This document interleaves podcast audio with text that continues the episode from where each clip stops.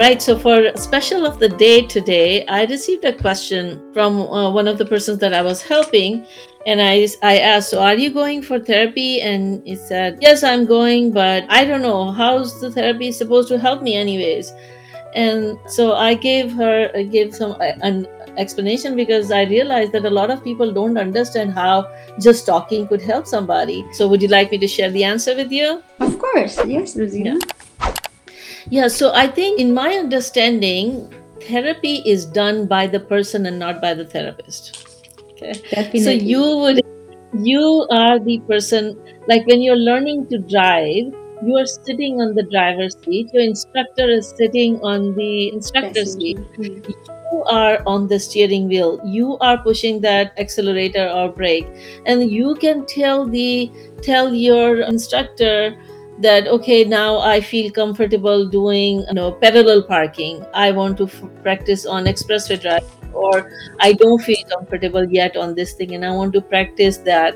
And the instructor helps you guides you and uh, maybe use the emergency brake in case of emergencies but you are doing the work. Similarly, in therapy, therapist is your coach, your sounding board, your guide, but you are working in therapy and therefore you want to understand what you would like to do. So first phase of therapy is catharsis. You go and you start spilling all over, okay, this happened, that happened, I feel this, I feel that. And so a lot of people like you know you have to do that first step to get rid of some of the things that have clogging you, blocking you. So there is more space in your brain to process. But the improvement starts happening when you go to the second stage, which is the skill building. That's when you say, okay, well, you know, all these things are happening now. I would like to build some techniques to help me sleep better at night, or I would like to improve my self esteem or I think I realized that I really need to work on my time management, whatever area that you identify in that catharsis process, you start working on that.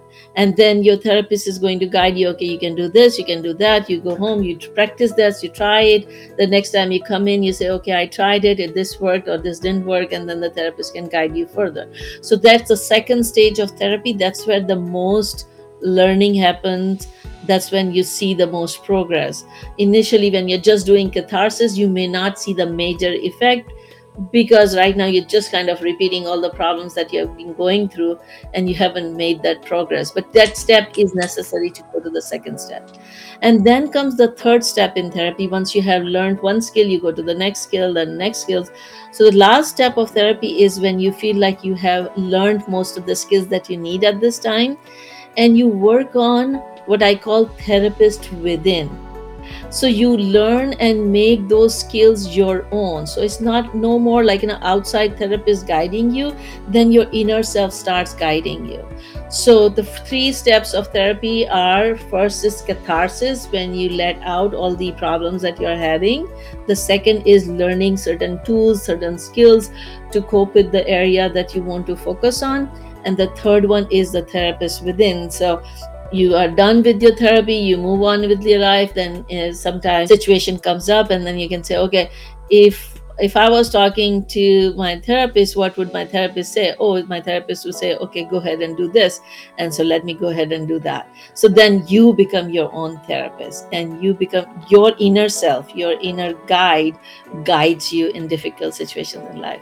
And that's how uh, therapy helps you. And there are many different forms of therapy. Sometimes it's just directly a talk therapy, sometimes there is analysis, but sometimes it's thought training, sometimes it is this emotional freedom technique. So there are different techniques that are used uh, in therapy. So if you need, uh, go ahead and seek a therapist who can help you unblock your obstacles and be the best version that you could be.